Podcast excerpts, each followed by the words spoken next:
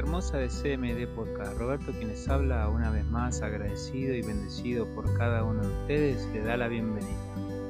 En ese momento vamos a estar hablando de que cuando una persona te esté hablando no la interrumpas.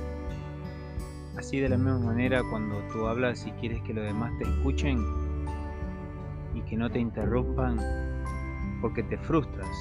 Entonces esta otra persona también se va a frustrar si tú la interrumpes.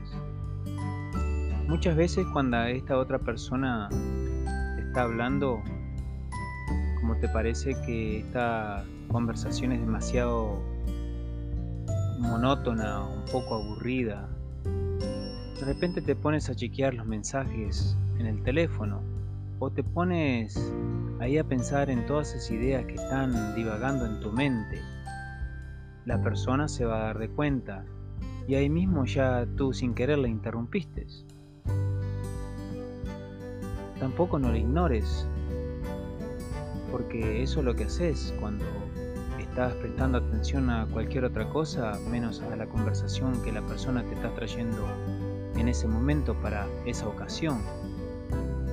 Imagínate que sea un consejo o sea una palabra que puede traer algo positivo en tu vida y tú la estás ignorando, o te entra la palabra por un oído y te sale por el otro. No almacenas inmediatamente eso en tu mente.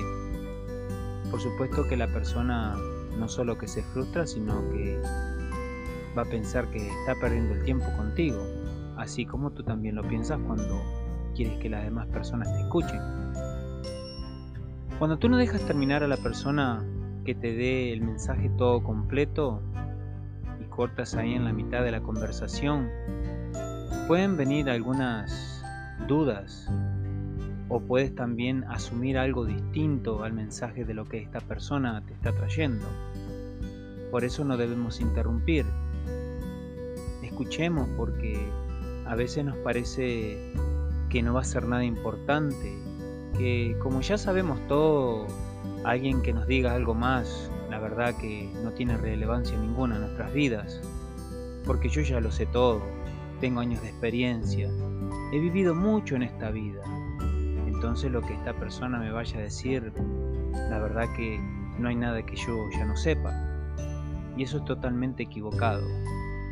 Especialmente cuando viene un joven a nuestras vidas, y nosotros los que supuestamente tenemos mucho recorrido aquí en este mundo, nos parece que este muchacho, este joven, no nos va a traer nada a nuestras vidas. Esa palabra o esa conversación que quiere entablar con nosotros no tiene nada de importancia.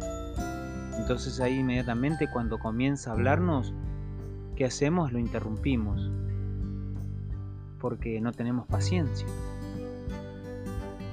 Cuando también tus hijos que están pequeños te quieren hablar, te dicen mamá, y tú enseguida ahí lo cortas, ahí ya los interrumpiste, porque ni siquiera dejaste que te dieran el medio mensaje, te perdiste el mensaje completo.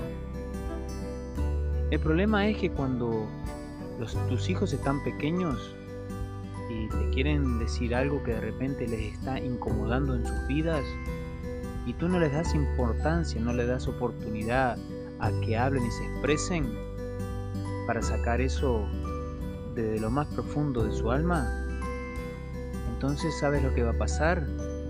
Van a ir a decírselo a alguien más, pero que esa persona, cuidado, puede ser una persona extraña, y va a escuchar eso, lo que tu hijo o tu hija les va a decir, y de repente les puede dar un consejo que no los va a llevar a ningún lado, los va a llevar en una dirección totalmente perdida.